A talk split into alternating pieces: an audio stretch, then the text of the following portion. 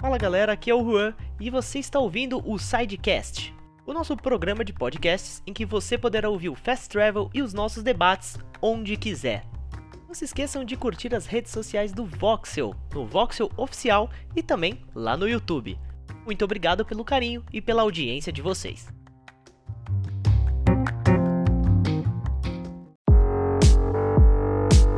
Galera do Voxel, hoje é segunda-feira, dia daquele fast travel rapidinho, só pra gente passar pelas notícias do final de semana. Então já deixe seu like, se inscreva no canal e curtam aí vocês que estão vindo pelo Sidecast, o nosso podcast do Voxel. Bora sem enrolação pra primeira notícia do dia. E foi dada a largada para as reviews, para as análises dos PlayStation 5. Pois é, lá no Japão a galera já está com alguns consoles em mão, a galera da imprensa já está com alguns consoles para fazer o teste, fazer suas análises. E as primeiras impressões que já tem saído lá, a primeira coisa que eles falam, a principal que eles estão falando é que o console é extremamente silencioso. Né? O pessoal tava meio que achando que, como com o PlayStation 4 o PlayStation 4 Pro, em alguns jogos, parece que ele vai decolar, já esperavam um PlayStation 5 com esse tipo de problema. O Denjek Online tá, falou aqui que, por exemplo, como que o sistema de ventoinhas é silencioso, é impressionante. Ele até ficou curioso, né, sobre, sobre essa questão. O pessoal do Denjek ficou curioso sobre essa questão porque como que conseguem fazer um sistema de ventilação tão silencioso? Legal. O 4Games falam que o console ele emite um pouco de calor, mas é praticamente inaudível. É quase que não dá para você ouvir o que tá rolando ali no console. O AV Watch, outra publicação japonesa, fala a mesma coisa. É muito rápido enquanto a parte de. É muito rápido, não, desculpa. É muito silencioso enquanto você está nos menus do PlayStation 5 lá mexendo, ele não faz barulho algum. Bom, é legal, é interessante aí saber, já que o PlayStation 4 fazia muito barulho, era um problema que todo mundo falava e batia nessa tecla. Mas aparentemente o PlayStation 5 não vai ter essa questão. Outro ponto levantado aí neste final de semana sobre o PlayStation 5 é que um padrão de controle vai mudar. Pois é, para nós aqui no Ocidente não faz muita diferença, porque para nós já era assim, mas lá no Japão, o pessoal lá do Oriente vai ter um probleminha, porque os controles vão mudar o padrão. É, enquanto lá no Oriente o bolinha é para confirmar e o X é para cancelar ou negar, né? Aqui a gente já está acostumado com o X para confirmar e bolinha para cancelar, mas isso vai mudar, vai ser um padrão global agora. O X para confirmar e o bolinha para negar, para dizer não, esse tipo de coisa. É, para eles muda, né? Para nós não, mas é um baque lá no, no Japão esse, esse tipo de coisa, tá? Porque para eles sempre foi, desde que o PlayStation 1 foi lançado, bolinha confirma, X cancela. Então lá eles vão ter que se acostumar com essa ideia. A gente tá de boa por aqui. Bora para a próxima notícia.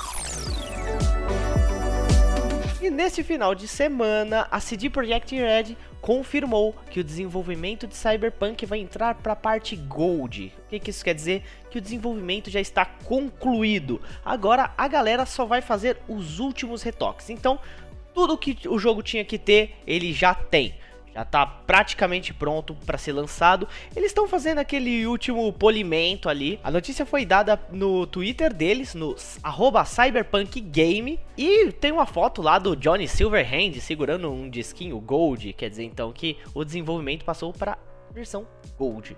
A gente ficou surpreso na semana passada com a notícia de que a galera lá vai passar por um crunch aí nas últimas seis semanas para poder fazer o término do jogo, né? O polimento, assim, para deixar tudo na mais perfeita ordem para o lançamento no dia 19.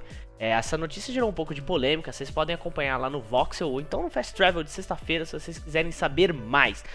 Bom, o jogo está terminado, agora é só esperar até o dia 19 de novembro, data de lançamento de Cyberpunk 2077. A gente já tem as nossas primeiras impressões, o Vini jogou 3 horas do game, vocês podem conferir aqui no link que eu vou deixar na descrição. Bora para a próxima notícia. E para os fãs de jogos que se transformam em filmes, Monster Hunter está chegando e durante a Comic Con Rússia 2020, que foi agora, nesse final de semana, foi apresentado um teaser mostrando o monstro Diablos. Bem legal, assim, o Diablos está bem bonito, assim, vamos dizer assim, bem perfeito perto do que ele é no jogo. Ele sai, ele tem o mesmo ataque do jogo, que ele sai debaixo de uma terra, de, derrotando tudo, arrebentando com tudo. Bom, o jogo vai ser protagonizado pela Mila Jovovich, que também fez Resident Evil. Eu acho que a galera da Capcom gosta muito da Mila Jovovich. E também teremos Tony Jaa, que fez Ong Bak, e Ron Perlman, o primeiro Hellboy lá dos, dos filmes anteriores, a esse último que saiu, é, no cast principal. Muito legal, Paul Anderson que vai dirigir o, o, o, filme, que também dirigiu a franquia Resident Evil. Então teremos aí mais um filme da, de um jogo da Capcom chegando. Mas o que, que vocês esperam desse filme do Monster Hunter? Vocês acham que vai ser um sucesso? Acham que faz sentido trazer a franquia para a tela dos cinemas? Bom, Respondam aí nos comentários, é muito legal interagir com vocês. Não se esqueçam também de comentar lá no Discord. Vou deixar o link do servidor do Discord do Voxel aqui na descrição para vocês também, tá? Então, bora para a próxima notícia.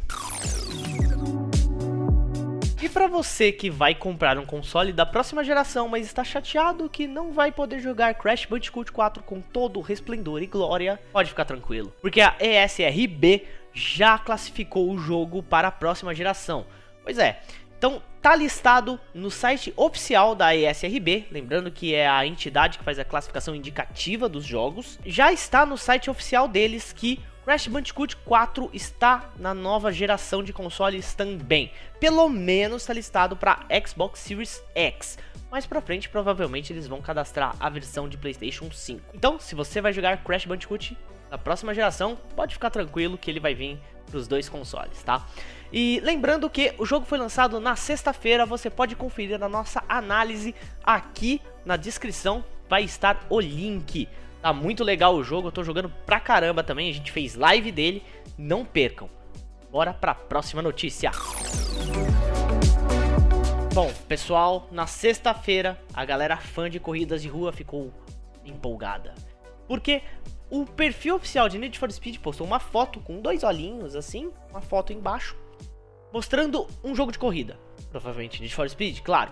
Mas aí a galera começou a imaginar que seria o Need for Speed Hot Pursuit Remaster, o que foi confirmado nesta segunda-feira, agora há pouco, faz pouquíssimo tempo, a EA confirmou o game, então teremos um remaster de Need for Speed Hot Pursuit.